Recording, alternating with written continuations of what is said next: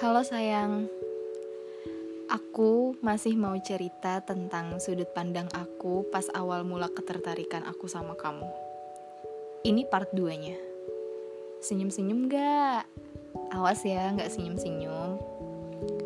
Beberapa hari kemudian, ada mata pelajaran yang sangat amat aku benci.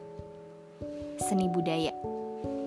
Bukan karena aku gak suka seni, Aku suka main alat musik meskipun gak lancar banget. Aku suka melukis meskipun hasilnya gak rapi. Aku suka mewarnai meskipun kadang warnanya gak sesuai sama gambarnya.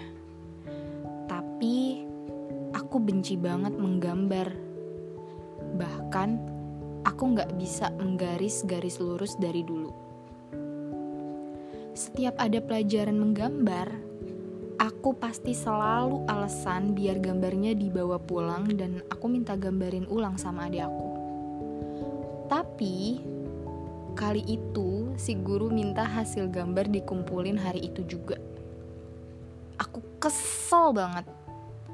Aku inget si guru kasih beberapa opsi gambar hewan, tapi aku cuma ingat gambar ayam dan gambar lumba-lumba. Saat itu, Aku iseng aja liatin gambar teman-teman yang lain. Sampai akhirnya aku tiba di meja kamu. Aku kaget gambar kamu lucu. Gak bagus banget sih, lucu aja. Setelah itu, aku gak mikir panjang dan langsung bilang ke kamu.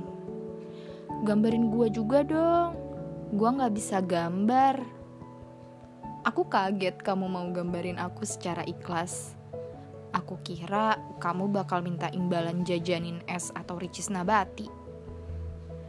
Setiap minggu, aku selalu mikir kamu resein hal apa lagi hari ini.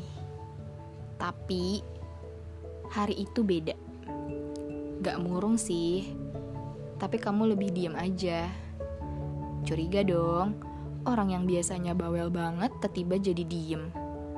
Aku beraniin diri nanya Kenapa lo diem aja? Sakit.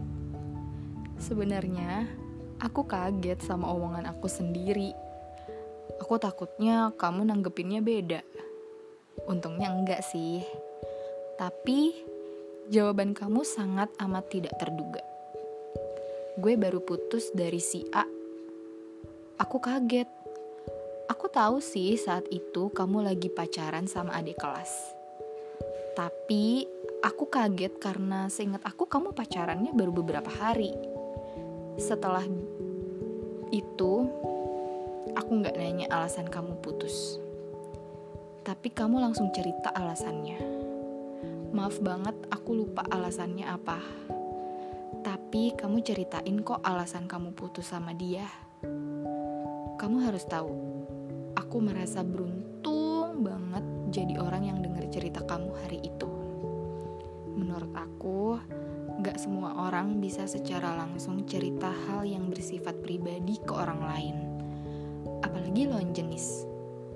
Terlebih lagi, aku gak pernah tahu kepribadian kamu seperti apa. Dari situ, aku bersyukur kamu putus sama si A. Aku bisa ngobrol lama sama kamu.